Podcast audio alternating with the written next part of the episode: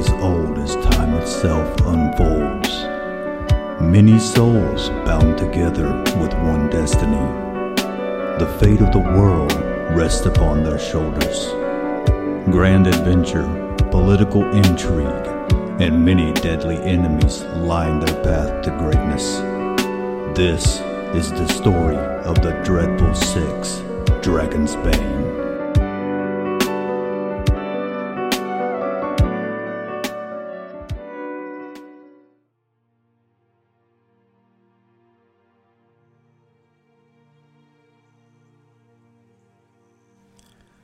When we last left, the group had escaped the slavers and made their way through the desert where Anubis had prepared an oasis for them. Upon leaving the oasis, they were picked up by a trade wagon driven by Lee and taken to the border of Normisfey. After gaining entry into the country, they stopped at a river to refill their water skins and were attacked by two black bears, leaving Abrax critically wounded. Having defended themselves from the bears, they continued until Abrax collapsed. Rushing, they found themselves coming upon a small village in which an elderly woman gave them refuge and treated Abrax's injuries. You know, maybe now Abrax won't rush headlong into a fight he isn't ready for. Hopefully, he's learned his lesson. The night passes by smoothly, especially since this is the first night in over a week that they have been inside a sturdy structure. The fireplace gives off the perfect amount of heat to let them go into a deep slumber. Every few hours, Carissa comes back into the front room to check on Abrax and his wounds, changing out the wrappings when needed. When the sun rises, Marcel awakes to Carissa standing over the fireplace with meat sizzling in a pan. Good morning, young man. Get yourself woken up, and I'll have breakfast ready in a jiffy. How's Abrax? He is sleeping. I have a feeling that he will need to stay relaxed for a couple days. Then he should have the strength to start moving around. Well, thank you for everything. Don't worry about that, darling. You'll be paying me back soon enough. There's plenty of work to be done around here, and I see that you don't have many supplies. You three do some work with and for my people, and we'll give you what you need to make it to Hagenfall. Deal? Yeah, it sounds like a fair deal to me. Who should we talk to about this work? Sweetie, in this village, all you have to do is look around.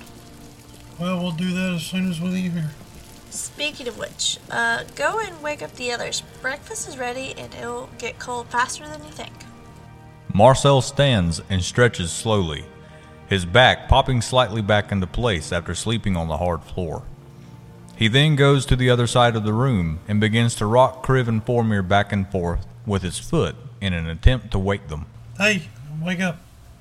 Our host has made breakfast. Mm, I thought I smelled bacon.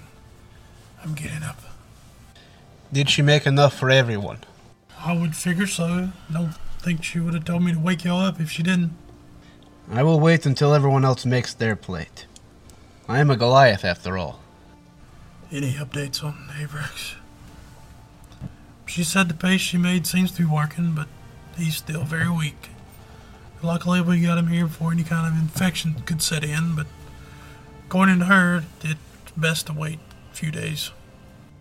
What are we going to do for three days around here? Well, we kind of made a deal that she would provide us with clothing, food, and housing if we help keep the fields done and livestock and so on. Sounds like a fair deal. That's what I said. I agree. I will be there in the moment. I'm going to go and pray over Abrax once more. See, this right here is the advantage of finding a small village with a grandmother like figure in it. You don't find that anymore these days. Kriv goes over to Abrax and kneels, offering a prayer to Ymir for healing and strength to return. Meanwhile, Marcel and Formir enter the eating room, where the elder has set up the breakfast foods on the dinner table. She sets down the final dish, filled with sweetened oats, and smiles as she gestures for them to sit and eat. Please, dig in. It's been so long since I've had guests around my table for breakfast. Is your larger friend going to join us? Yes, he just stopped by over at Abrax for a moment. How thoughtful. Well, Don't just sit there. Help yourselves. Eating tools are on the plates already. Marcel, Formir, and their host begin to portion out their breakfast, passing the dishes from one to the other as if they were a family almost. As they finish their choices on the food, Kriv enters the room and sits across from the elder. Thank you for breakfast. You've opened up your home to us, and we haven't even asked your name. Oh, heavens me. I didn't think about that. Carissa. You can call me Carissa. Thank you for your hospitality, Carissa. I, Marcel. This is Kriv, and this man is Formir. It's nice to meet you all properly now. If I had turned you away, I would have gone against what I've tried to instill in my people for the past 30 years. It is rare to find a place like this anymore, where strangers are welcomed and not run out immediately. With what Marcel told us earlier, we should eat so we can go get to work. Speaking of which, Kriv, Thomas has a mule that he uses to plow the fields with, but it sprained its leg earlier in the week. I don't mean to put too much of a burden on you, but you're the only one large enough to maybe help them, him in this situation? I will gladly do so, but he needs to leave the whip at home. Well, if anything, why don't I drive the plow while Kriv pulls it? That'll give Thomas the opportunity to tend to his mule. I'm sure he'll appreciate that. His house is on the western side of the village, directly beside the cornfield. The group dig into the hot, home cooked meal in front of them, carrying on small talk in between bites with Carissa. Not much is spoken of other than the weather and how it's been for the past few weeks, the livestock numbers, and questions about the village itself. After about an hour, the table is cleaned and dishes put away. Marcel and Kriv set out on the search of Thomas's house, while Formir hangs back for a short moment with Carissa. Is there a shepherd in this village? Of course. His name's Ozark. He should be getting ready to take the herd to the second pen now. Just head north from my house, and you should see him in the herd before too long. Thank you. Also, what time do you usually eat in the evening? I would like to have everyone enjoy another meal together if possible. Dinner will be ready when the shadow of the sheep is as long as you are tall. Come back here straight after, and we'll eat. Yes, ma'am. Formir heads north in search of the shepherd and his flock, while Marcel and Kriv have made it nearly halfway to the fields now. You know, Kriv, I find it pretty funny and kind of ironic that the guy with both skin tone and strength of a mule is now going to do a mule's job. Marcel, if you keep talking like that, I'll replace the blade on the plow with your head. Come on, Kriv. You gotta stop being so serious all the time. You had the opportunity to say one hell of a comeback but instead you just threatened to use me as farming equipment. You gotta be more imaginative. Very well then, Marcel. You will have my permission to speak lightly of me when your head is above my stomach, even when you are standing on a small rock. Eh, that's a good one, I guess. Jeez. It'll take a lot to get this guy to be more entertaining. Pick up the pace, short legs. We are running late already. That's because you ate enough for all of us, including Abrax. It would have been impolite and a waste to leave any food uneaten after she took the time to cook it. Kriv, just do me one favor. If we're going to be traveling together for a while, make sure you have the coin to pay for your food, or we'll all go broke. There is no need to worry, my small friend. I will make sure we have plenty of food for everyone. You know, I wonder how many calories a Goliath has to consume in one day. It's got to be like a big number like more than any other like human subspecies, right? According to the biology book, um, they take in roughly nine to twelve thousand calories per day. I mean, makes sense, I guess. They're like nearly twice the size of any other humanoid on Terra. I mean, discounting orcs, of course. Those guys are huge too. Anyway, we're getting off topic here. Kriv and Marcel eventually find their way to Thomas's house. As they approach, there's a bit of a commotion from the back, as an older man rolls along the ground, sliding to a stop. He slowly sits up and has a very angry look on his face. Most farmers would put a sword through your neck just for spraining your leg, and if you kick me again, I might just do it. Uh, excuse Excuse me? What? Oh, sorry. Damn mule done pissed me off. Who are you? Now, Carissa sent us here to give you a hand in the fields today. Bless her heart. I appreciate it, but with no mule, we won't be doing any plowing today. Well, we've got a plan for that. Kriv here is gonna pull the plow and I'll drive it so you can tend to your mule or whatever else you need to do today. Like I said, I appreciate it, but there's no way that any of us can pull that plow. It's just too heavy. Where is the plow? It's over there in the barn. I'm telling you, though. Where's he going? Kriv walks over to the barn mid sentence and enters. Just watch. He'll be back in a moment. There's a loud noise that comes from the barn, followed shortly by Kriv emerging, carrying the plow on one shoulder. He returns to Thomas and Marcel and stands there, looking smug. Now, where does the field need to be plowed today? Oh, uh. We'll need to go over yonder a ways and plow about three acres worth of land for planting this season. We only got about two weeks before we need to start planting. Well, you let us worry about the field and you tend to the mule. Make sure he can get back to work as soon as possible. Keep in mind any large rocks. That plow can bust through most, but any big ones and the plow snaps and then you are tumbling. All right, my small friend, let's get to work. That man said he didn't care about that plow being heavy and awkward. Kriv and Marcel make their way to the northern side of the field and begin setting up the plow. Meanwhile, Formir is nearing the herd outside of the village. As he walks through the tall grass, he begins hearing small bells ringing in the near distance. Cresting the hill, he sees a lone shepherd corralling a flock of sheep, but having a tough time as the sheep seem to be nervous about something. Formir approaches slowly as to not make the sheep even more nervous. Good morning. Carissa said that you might be up this way, working the livestock today. I appreciate the help. They must have gotten spooked last night by something. I'm having some serious trouble getting them rounded up and moving so far. Well, maybe I can help. I'm very in tune with nature and its inhabitants, so maybe they'll listen if I relay a message. I'm willing to try anything at this point. Gonna take us four hours to walk them from here to the other pen, and then another three hours to make sure they're safe inside of it.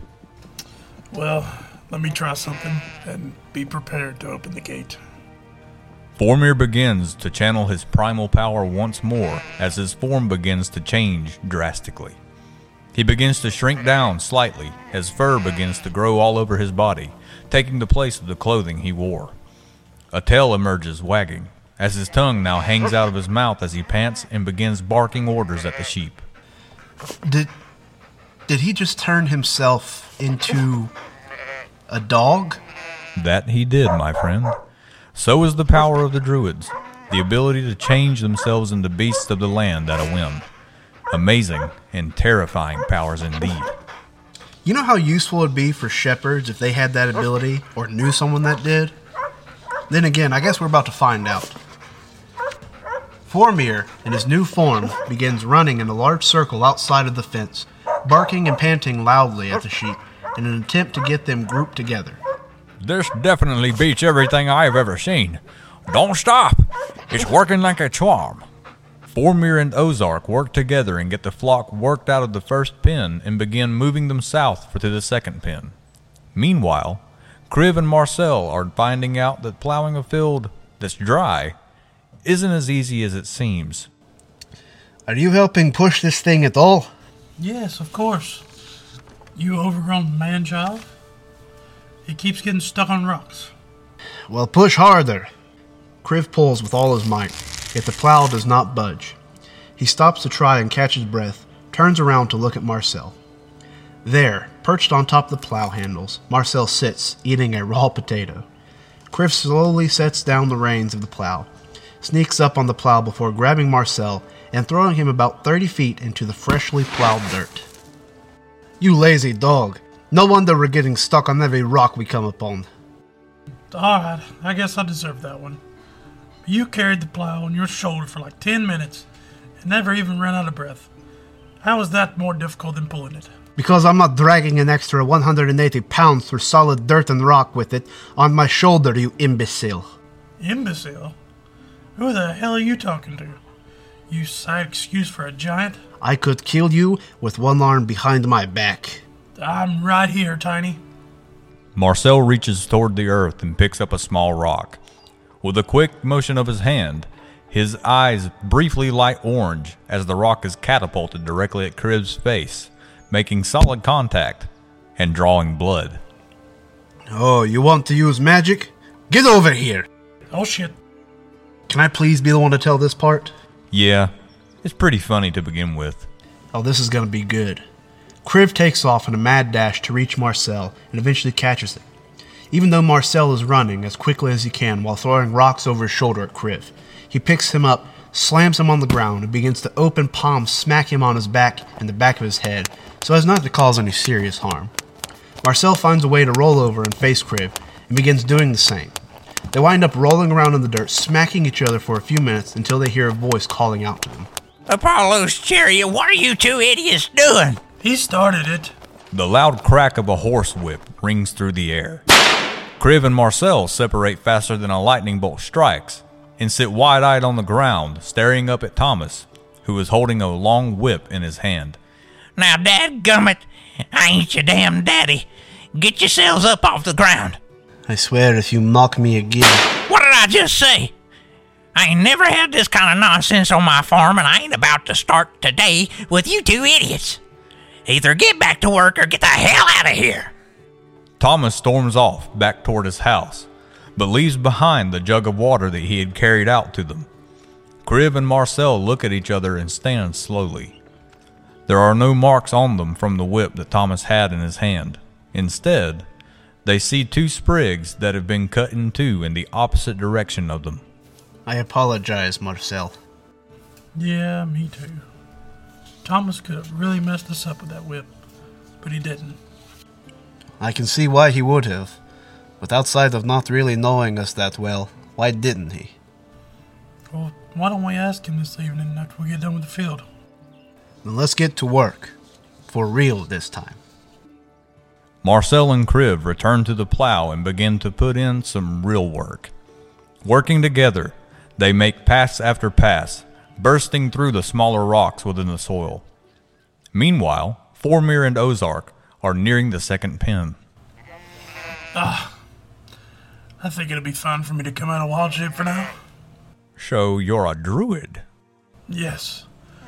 From a young age, I've always had a strong connection with nature. My village helped me train in the lifestyle of druid, and eventually I found my way to a druid camp and was accepted after a lengthy trial period. I've always heard that the druids are particularly picky when it comes to accepting outsiders into their circles. What circle were you trained with? Well, I, I fit in really well with the wildfire. The power to heal and begin anew was something I could not pass on. However, my attunement to the circle has really now just begun to bloom. So I'm not really exactly the most powerful druid you'll ever meet. Well, you're the most powerful druid I have met so far. As Ozark finishes his sentence, two wolves emerge from the nearby tree line and begin to eye the flock, as well as the two shepherds. They pace back and forth, crossing one another's path like clockwork. They look hungry. Did you notice our company? Yes. They've been coming for a few weeks now. I believe a new pack has moved into the forest nearby. They've taken three sheep so far, which isn't as bad as I had predicted when I first started to notice them. However, I'll have to keep a real close eye on my flock. They're, uh, they're acting strange. I've had a few dealings with wolves. However, I can tell they seem on edge. Almost like they're following orders. For all we know, they could be devils in disguise, Formir. Let's get these sheep in the pen and get it locked up tight. They shouldn't be able to get into this one. Yes, sir. By the way, how did you end up sheep herding the flocks in this village? I came into the village in a similar fashion as you and your friends. Carissa did the same for me as she's doing for you. But I felt as if I had found a new home, so I stayed. That was 30 years ago. But it doesn't feel like it's been that long. Must have been nice to finally find a place to settle down. I'm guessing you've seen many people come through the village. Oh, of course. Many have come and gone over the years. Most of the people that live here were born here, though. The only folk I know of that came into the village and stayed, other than me, are Thomas, Leslie, and Creedmoor. Thomas is kind of hard to get along with, but he's got a heart of gold. The other two passed a while back. Two of my companions went to uh, help uh, Thomas with his field today. You better come back sometime tomorrow and tell me how that went. Is uh, is this the pen? sure is. It's much better built than the first. Likelihood of wolves getting into this one is slim to none. They should be more than safe in here. Good. I may ask Carissa about these wolves when I return to her home. Surely she'll have more information. Possibly. I've told her what I've been seeing, but there are other residents that I'm sure have been telling their witnesses as well. The sun now begins to brighten the sky with shades of orange and pink as it begins to descend behind the trees and hills in the distance. Marcel and Kriv return from the field to Thomas's house with the plow, covered in dirt from head to foot. Blisters have been worn onto both of their hands as sweat still drops to the earth below. Kriv carries the plow back to the barn and stows it where he found it. Meanwhile, Marcel approaches the front door and knocks. Give me a minute. I'll be right there. It's just us, Thomas. No rush. Kriv returns as Thomas opens the door to his house. I'm figuring you got her done, did you? Nearly. We only have about three more passes before having it done completely. We can come back tomorrow and finish up if you want us to. Nah, that won't be necessary. Mule's leg's feeling good enough to make a few passes tomorrow. I'll finish it up and go to planting the crops then. All right. Uh, well, I guess we ought to head back to Chris's and get ready for dinner. Well, I was just pulling some coffee off the stove if you'd like to share a few cups before you go. We would be honored to do so. Well, then don't just stand there. Come on in and find a spot to sit. I'll have the coffee ready in a bit. Marcel and Kriv enter the house and find themselves a place to sit on a couch in the front room. The house itself isn't the largest in the village, nor is it the smallest. A fire burns in the fireplace, crackling periodically, filling the room with warmth. The room itself is rather dull. There's no artwork, fine cabinetry, rugs, or shelves. Instead, there is just the couch that they have sat upon, a chair, and the fireplace. However, the empty room does house one item that sticks out like a sore thumb. On the mantel above the fireplace is a potted plant, withered and dried from years of neglect. Dishes can be heard as they are moved from one place to another in the next room as Thomas utters something under his breath. Finally, he enters the room carrying two cups and a bowl. Like usual, I can't find a damn thing in this house. I found two cups, but one of us is gonna have to lap it out of a bowl like a dog, I figure. I will take the bowl, Thomas. I guess there is more room for coffee in it, is there not? Indeed, there is. Kinda fitting, too, for a big guy like yourself to have double what we get. You probably need it. Just mind your table manners and don't slurp, Kriv. It won't bother me none if you do. We were wanting to ask you something. All right, ask away. Earlier, when you walked up to us fighting and cracked your whip, why didn't you just crack it on us instead? All I needed to do was get your attention. I didn't need to cause you harm. Yeah, but that doesn't look. That doesn't explain the pain look on your face. Oh, uh, I, uh, I wasn't always alone here. I had a family once. Came here with a wife and two kids. Went to leave the village and just wound up back here after a few months. Alone. If I can ask, what happened? I don't think anyone other than Carissa has asked me that. We had planned on going to Caspian Beach to let the kids see the ocean. and from there hop on a boat and go to the Cobalt Isles. Settle down there and start up a little farm. Grow old, play with our grandkids, and die happy. We got about halfway in between Midgar and Caspian Beach when my wife started to get a little ill. We didn't think it was something serious or anything, so we decided to stop and set up a sturdy camp for a few days and let it pass before we kept going. Now, we had been warned about the Red Hand before, so we made sure to pull off into the tree line to stay out of the direct side of the road. Yeah, the guards at the border gave us the same warning. They've been around here for way too long. I'm hoping someone will do something about them one day. Anyway, we decided to stay there for a few days to give time for her fever to break, but it just got worse the next day. I couldn't leave her there to get medicine, and I couldn't leave my boys there without anyone to watch over them. So I just started hunting and gathering in that area. I always told my boys to be real quiet once the sun went down so they didn't draw any attention to us. I went down to a nearby creek after a hunt one night and started getting the rabbits cleaned up and ready for cooking when my boys started wrestling around and making a whole lot of noise. I heard 'em from a mile away. I knew that if I could hear 'em, someone else could too. I dropped everything and took off that way, but by the time I got there, four men had already found our campsite and started pillaging. I tried to fight 'em off, but I ain't never been much of a fighter. One smacked me in the head with a club and I just fell to my knees. It's like my whole body just gave up. I couldn't do nothing, not even talk. But they went into the tent and started carrying stuff out, including my wife. They just tossed her down on the ground and left her there. My boys, though, they were held down in front of me and they made me watch while they slit their throats. All my boys could say was how sorry they were, and I couldn't even muster the strength to tell them that I love them and that I forgive them.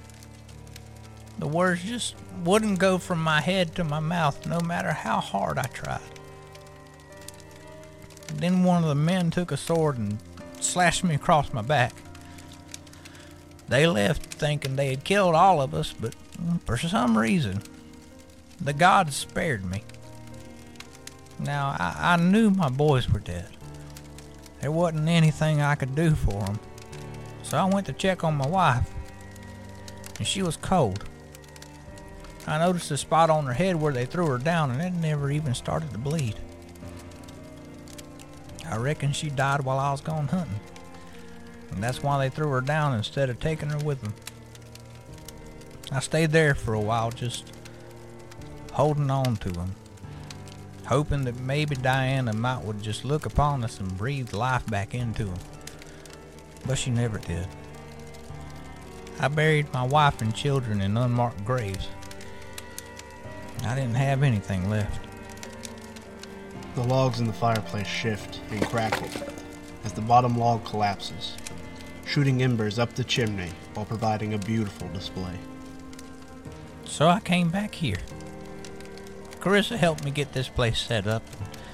I've been here for 20 years now, tending fields, raising mules. I'm truly sorry to hear that, Thomas.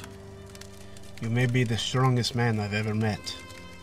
I know that I would be unable to continue on after experiencing that. It's not like I want to. I want to see my family again. But, for the time being at least, I have a job to do.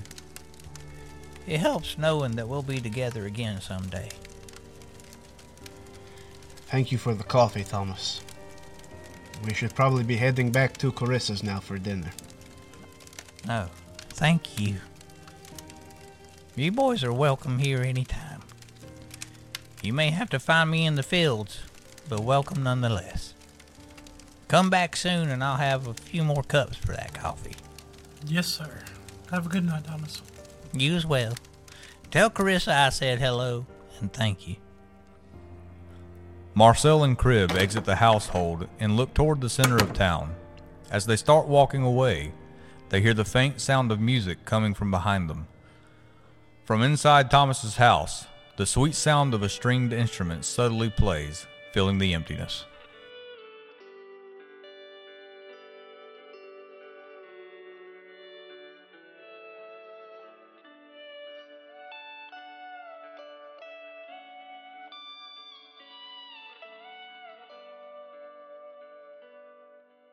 So, uh, Kriv, he said that happened 20 years ago? I believe so. Uh, his sons would have been about our age. Maybe that's why he was so upset. I see. Before we leave for Hagenthal, we should all come by and say goodbye.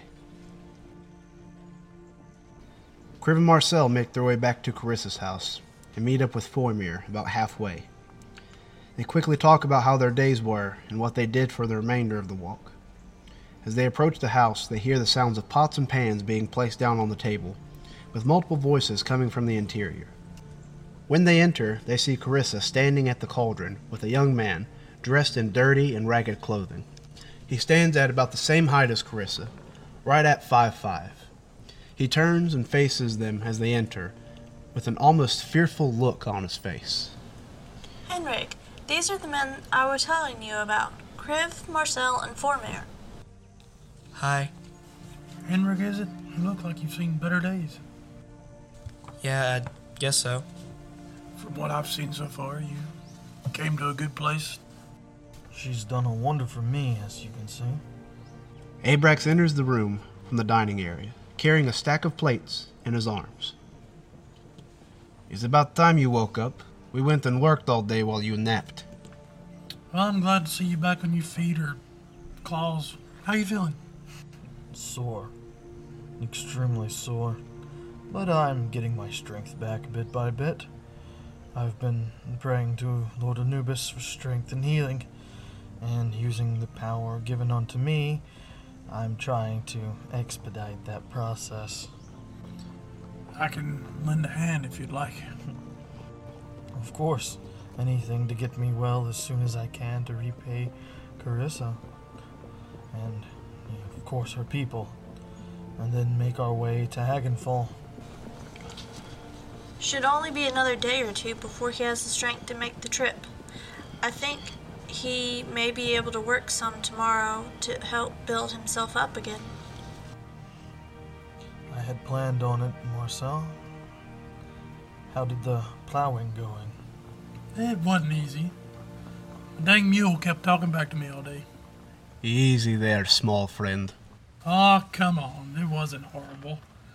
But I wouldn't be able to, I wouldn't be able to do it every day for the rest of my life. Thomas is a hell of a guy. That he is. He's been feeding the majority of the village for nearly 20 years now. He told us to tell you hello, by the way. It's a hello I gladly welcome. We don't get to sit down and talk much these days. Is supper almost ready? I haven't eaten in a few days. Yes, dear, it will be ready in just a few minutes. Ozark and I were stalked by a few wolves this afternoon. Something is off with him, though. You know anything about that, Carissa? I know a fair bit. Let's discuss it after dinner. Abrax, did you get the table set? Indeed, ma'am. All right, help yourselves. Bowls and spoons are set, so just grab one and take a seat. Each member of the group takes their turns filling their bowls with stew and taking a seat at the table. Small conversation takes over until focus is directed towards Henrig. So, Henrig, where are you from? Um, originally I'm from Midgar. That's where I was born anyway. So, how did you wind up this far from home to begin with? It's not exactly next door. My parents died of a fever, and after that, I couldn't make the payments on the house or for the taxes, so they foreclosed on it. I didn't want to be homeless in Midgar, so I started walking, but I, I didn't know exactly where I was going. I hit the border and saw a group of people being led by horses and turned around. I was scared to keep going. Hmm. When you say you saw a group of people, what did they look like, per se? Well, kind of like all of you, honestly. That's because it was us. Really? I thought it was a couple of guards that made arrests or something. No, it wasn't that at all. They were slave traders, and we were their newest merchandise. Man, am I glad that I turned around when I did. How did you get away from them? We'll just say that we were determined not to be enslaved, and they agreed to let us go, maybe with some shrewd negotiation.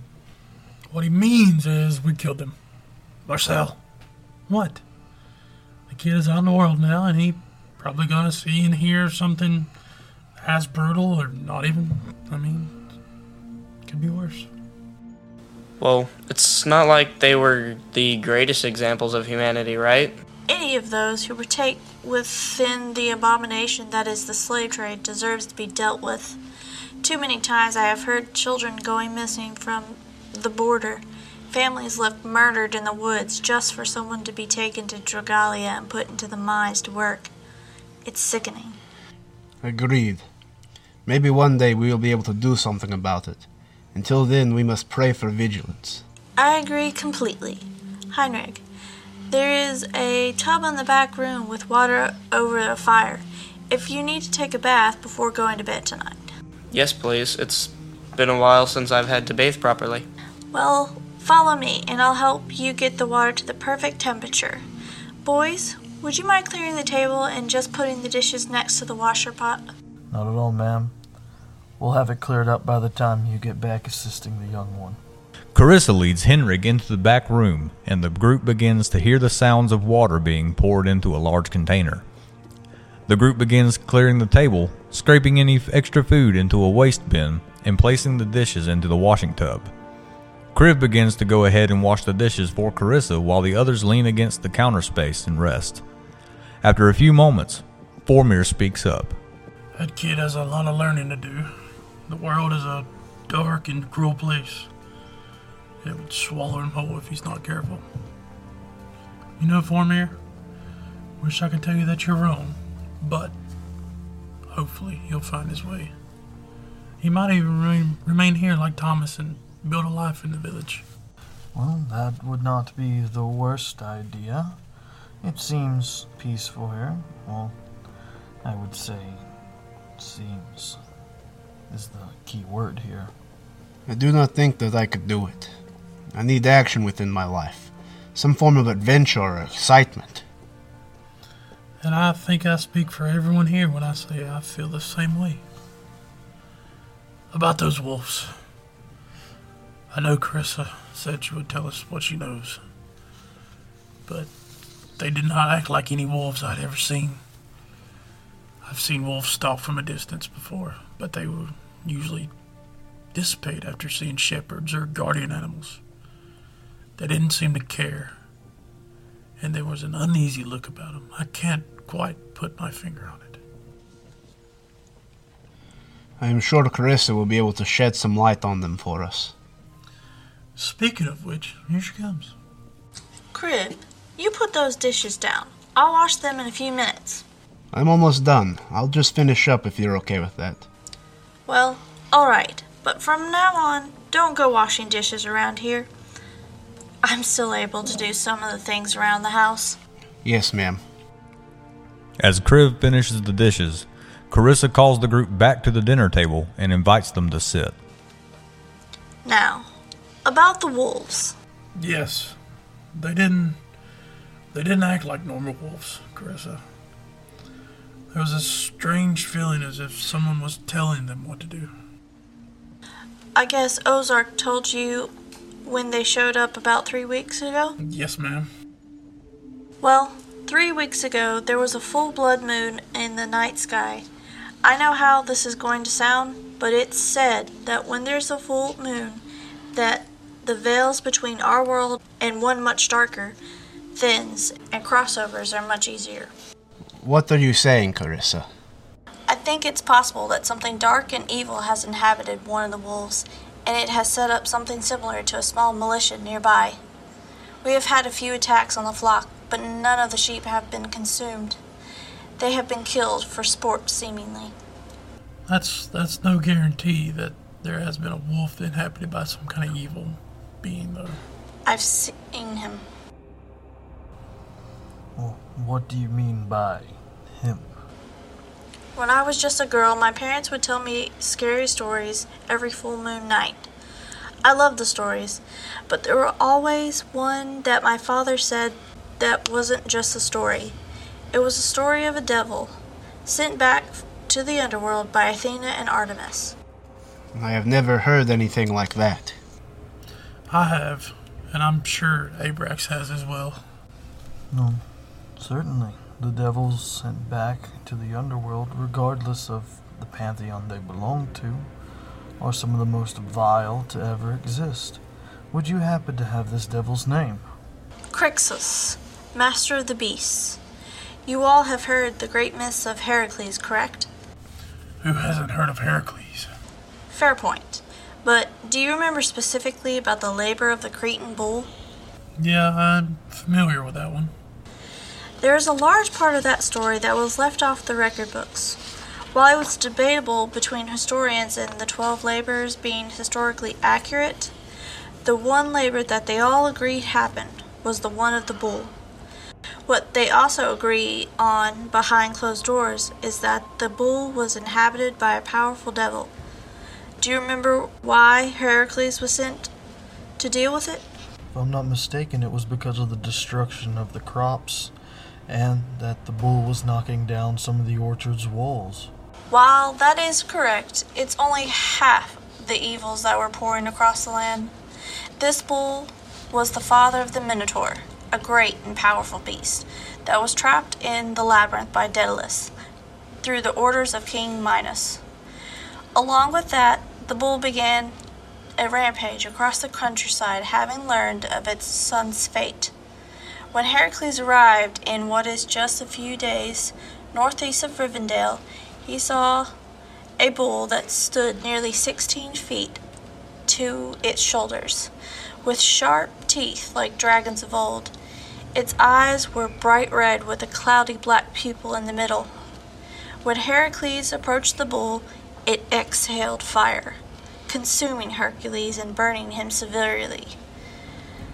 A battle like no other since began, leading to the cliffs on the coast where Heracles slammed the beast into the earth, causing the land to collapse into the sea. Afterwards, once the beast had been subdued, Athena and Artemis combined their power to exorcise the devil from the bull and send it reeling back to the underworld. If this is truly the same devil that inhabited the bull, then we stand no chance against such a foe. There's no guarantee that these wolves will pose a real threat to the community as of yet. So far, they've only stalked and killed a few sheep. However, it is said that when the devils escape from the underworld, they leave behind nearly 80% of their power, as it is impossible to find a suitable host with the dragons extinct now. They build their power back slowly over time, which means that he has not regained his full power yet. Where did you see him? Carissa stands and motions to the group to follow her to the large window that looks to the east. Just when she is about to speak and point to where she saw the wolf, a very large black wolf steps out from the tree line, his eyes glowing a bright red and fire dripping from his maw. He looks at the group and seemingly smiles an evil smile, and turns and disappears again into the darkness. That. That is no natural creature. Gods, that wolf is twice the size of any I've ever seen. I'm sure that Crixus has retur- returned and inhabited that wolf. Maybe they will move on, maybe they won't. There is no way of being sure as to what they will do. Has anyone scouted where their den may be? No, I did not want to send anyone to try and scout the camp as of yet, out of fear that the wolves might see it as an act of aggression and begin attacking soon after. I understand, but we can't just sit and wait either. I don't have the manpower to send out to scout it or try and drive them away. We will do it for you. It's the least we can do to repay you for all of your hospitality you have shown us. When are they most active? They seem to be the most active at dusk, just an hour or so before sunset. Then that is when we will set out and see if we can discover where their den is. Then we can come up with a plan to either eradicate them or at the least drive them away. Thank you. Not just from me, but from the whole village. As she finishes speaking, Henrig enters the room and sits at the table. Why does everyone look so worried? Oh, it's nothing, child. Did you enjoy your bath? That's the first bath I've had with warm water in nearly two weeks, so yeah, I loved it. Well, I wasn't going to mention anything earlier, but I will admit you do smell much better than before. Hmm. I think I may turn in for the night. Where do I need to sleep, Carissa? There's a second bedroom attached to mine with a door. You could sleep there. Thank you. Good night, everyone. As Henrig leaves the room, Carissa stands and addresses the group one more time. In the morning, would you be willing to take a cart to the river down south and bring back some fresh water? Of course. And Abrax, you want to tag along for that? I hope you feel a little bit better. Well, I am feeling pretty well, honestly. So I believe I'll ride with you if you do not mind the company. Beautiful. Thank you, boys. Good night.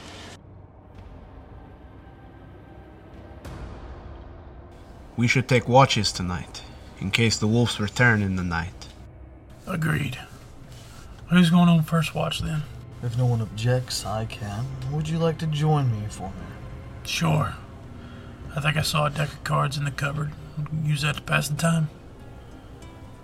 Be sure to leave the cards on the table for when Kriv and I get up for watch. I believe we'll do that. So let me get this straight. They're told by Carissa that there's a high probability this wolf is possessed by some kind of devil that went toe to toe with Heracles. And they just immediately want to volunteer and go check it out? Pretty much. That's one of the stupidest moves I've ever seen. And I've seen you dancing at taverns. Very funny. This is ridiculous. Either way, the first watch passes slowly as Formir and Abrax make rounds every hour, walking the outskirts of the village, keeping a watchful eye out for any signs of wolves. Fortunately for Abrax, though, when they have the chance to come in and play cards, they aren't playing for money. Because wow, does he suck at poker. Finally, around the fourth hour, they set out on one final round before waking Kriv and Marcel. I doubt we'll see anything tonight with it being so late. I agree, but we should still have a look. Let's just walk together so we have two sets of eyes. If I miss anything, you may notice it. I know Kriv asked when we were in the desert, but still, I would like to know who it is that you tend to pray to. I am one of the few left that still praise the Sol, the northern goddess of the sun. I thought her worshippers had died years ago. Many did, and her temples were destroyed by Loki afterward. Figures that Loki would have his hand in this. From what I've heard, this guy is a real pain in the ass. Whenever we get to a larger town or city, I'll have to go to the library, see what they have on Loki and the Northern Pantheon. Then you'll truly see how vile he is. Well, I look forward to the research then. I was pleasantly surprised by Anubis and how he conducted himself. I always thought of him being similar to Hell, you know, dark and creepy, all over, no fun to be around. I wouldn't say that he's exactly fun to be around, but if you listen every time that he speaks, you'll learn something new, though I have never really been. Abrax, right there. In the distance, closing in on the livestock pen, Formir points out a single wolf sneaking up on the sheep. Go, get the others. I'll watch him and see what happens. Now seems to be our best chance to follow them back to the den, when there's not much light to be here. Agreed. I'll be back as soon as possible. While Formir is gone to retrieve Kriv and Marcel, Abrax watches as the wolf slowly creeps to the fence surrounding the flock. It begins to dig, but suddenly stops and moves to a new location and does the same. The wolf repeats this process three more times until it finally begins to back off, headed back into the woods. At this point, the rest of the group walks up to Abrax. Where did it go? Right over there into the tree line. Though we may need to hurry, or we may lose the tracks in the shrubbery around the trees. Give me a minute. And I will guarantee that we can track it successfully. Once again, Formir's form begins to shift, but this time, instead of a smaller dog used for sheep herding, what takes his place is almost a perfect copy of the wolf that went into the tree line. He growls slightly and begins to walk toward the woods. When the group begins to follow, Formir takes off in a sprint to catch up to the target. How long has he been able to do that? I don't know, but if it's going to help us track the wolf, I'm just glad he can do it. Well, we better get going, or we won't be able to keep up with them. I'll do my best to mark the trees so we can find our way back. The group chases Wolfmere through the trees in an attempt to keep up, while Abrax swipes at the nearby trees, trying to mark their way back into the village. An hour passes by quickly as they dash between tree limbs, bushes, and leap over small stumps. Eventually, they watch in the distance as Formir's wolf form rolls forward suddenly. Formir stands his normal self once again. Formir stops and leans against a tree, panting. I still have a scent. I can track like this for now. Good, because I don't want to keep running through the woods in the dark after a wolf that may or may not be my enemy. Um, how exactly long have you been able to do that? I felt a surge of power after we left the oasis. I said a fervent prayer, and just as all you did, I gained new abilities. that sounds like a level up to me. Can you take anything seriously for longer than five minutes? Nah, you got three minutes at most. Great. We need to keep going. Surely we're getting close. I'm starting to pick up more sense, so I think you may be right. The four of them continue on for another hour, marking trees and finding tracks from the wolf. Eventually, they come to a small opening in the tree line. There, in the distance, they see two wolves seemingly guarding a small cave opening. The wolves' eyes dart back and forth as they pace intermittently between one another. That's gotta be it. We won't know for sure until we see Crixus again. I agree with Kriv. We need to be sure that this is the right place. Over there. Look.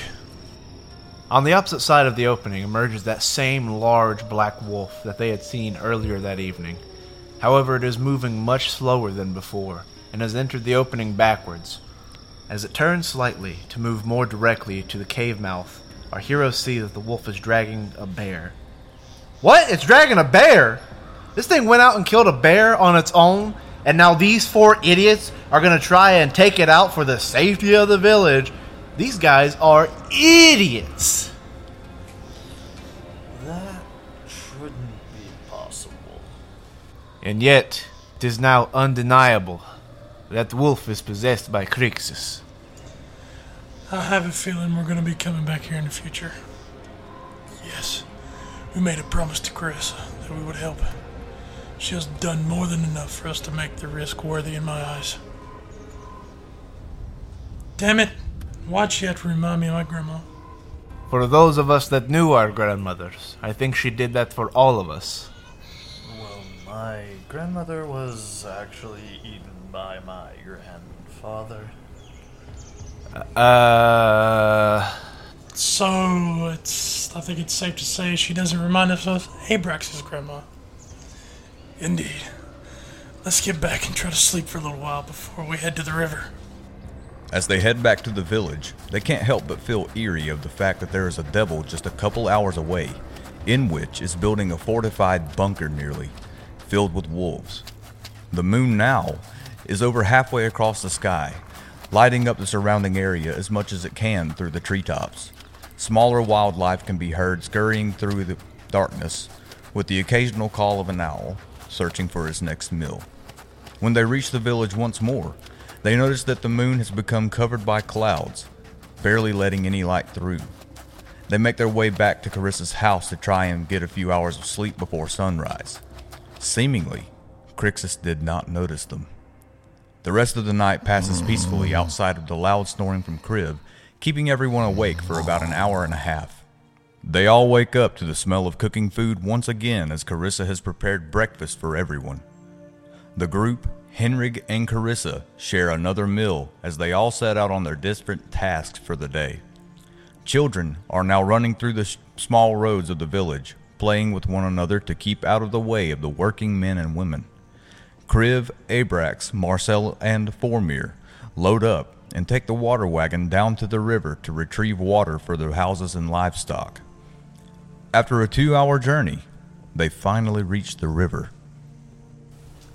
I think I'll wait in the cart for now, if that's alright with you. I understand, Abrax. Yeah, if a bear dominated me, I wouldn't want to run the risk of running into another one. Ha. Really funny. You do realize that turtles here are known for eating literally anything plant, living tissue, living creatures, dead creatures. You know, as long as it's organic. See, Kriv, that's how you do it. And I'm, I'm trying to get his smack talk up a little bit, up to par with the rest of us. Can we just get the water and get back?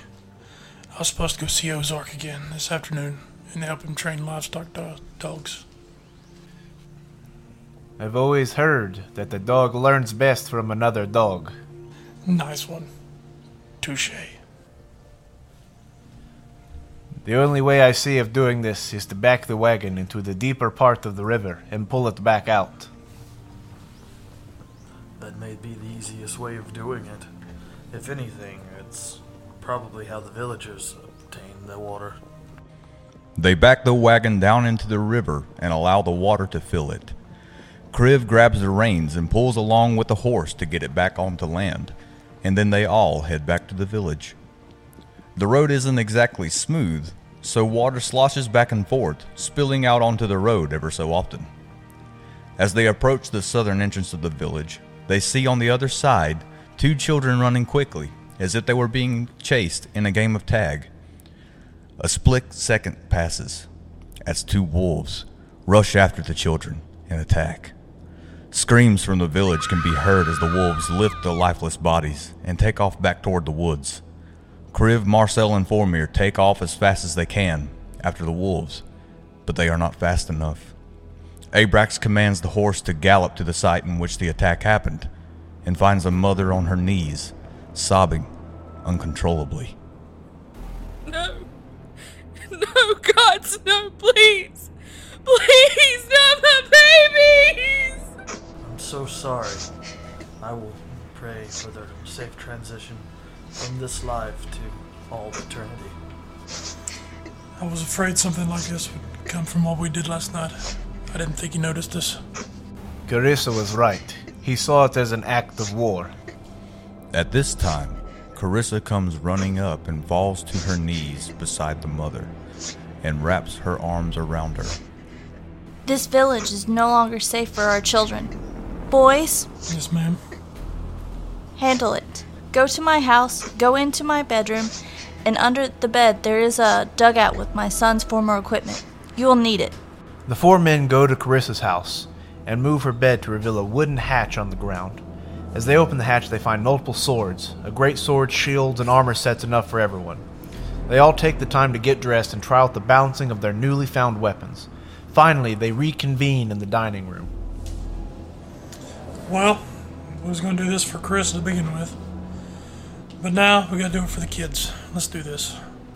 If those wolves have souls, I will make sure that they burn for what they have done. I am ready to fight. Crixus has turned this innocent nature into abomination. He and his pack must be eradicated. Yes, we will wait until the sun begins to set, so that the wolves are out hunting. When the den is short on numbers, we attack. Ymir, for the atrocities done today, we ask that you lend us your frigid strength and durability to strike vengeance upon our foes. The group exits the house and returns to Carissa to say goodbye and to check in before they leave. I will tend to f- her for now. You boys be careful. And please, watch out for one another. We will, I promise. Tonight, Crixus dies.